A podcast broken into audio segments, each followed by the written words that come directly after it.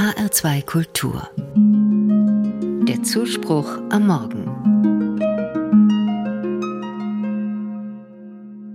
Neues Jahr, neue Arbeit.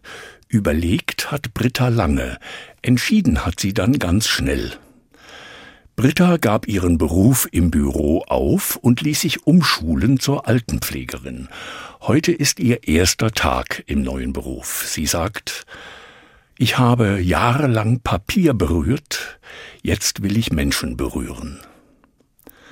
Bei ihren Eltern hat sie erlebt, wie wertvoll freundliche, auch mal fröhliche Pflege ist, das will Britta jetzt selber tun. Natürlich kennt sie alle Nachteile.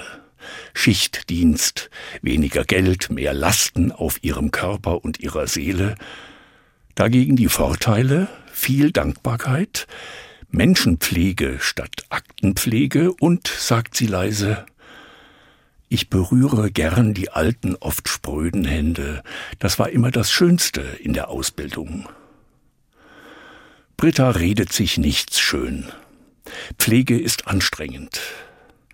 Seit Jahren liegen alle Probleme auf dem Tisch. Die Arbeit erfordert Kräfte an Seele und Körper. Es fehlen Pfleger und Pflegerinnen um die 30.000 heißt es. Das Gehalt ist auch mäßig. Es werden Menschen aus anderen Ländern angeworben, Portugal oder Polen. Ich mache mir da nichts vor, sagt Britta. Erst hat sie ihren Ehemann und die Kinder gefragt, die haben ungläubig geguckt zunächst. Dann aber haben alle an die Großeltern gedacht, die Pflege bitter nötig hatten. Wer leistet das in Zukunft? hat Britta sich gefragt. Wenn immer mehr Menschen immer älter werden, wenn jeden Tag etlichen die Sinne durcheinander geraten, wer ist dann bei ihnen? Ich will das machen, hat Britta schließlich gesagt. Überlegt hat sie länger, entschieden dann ganz schnell.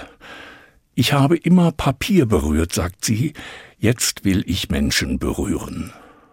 Ihre Ausbildung ist vorbei, heute geht es richtig los.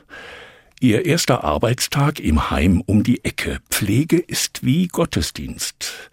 Britta zeigt, wie man Würde erhält und die Lebensleistung der Alten achtet indem man die ernst nimmt, die nur noch mühevoll leben können.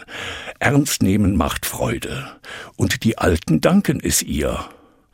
Auch wer nicht mehr klar denken kann, fühlt jede Berührung, besonders gerne die von Britta.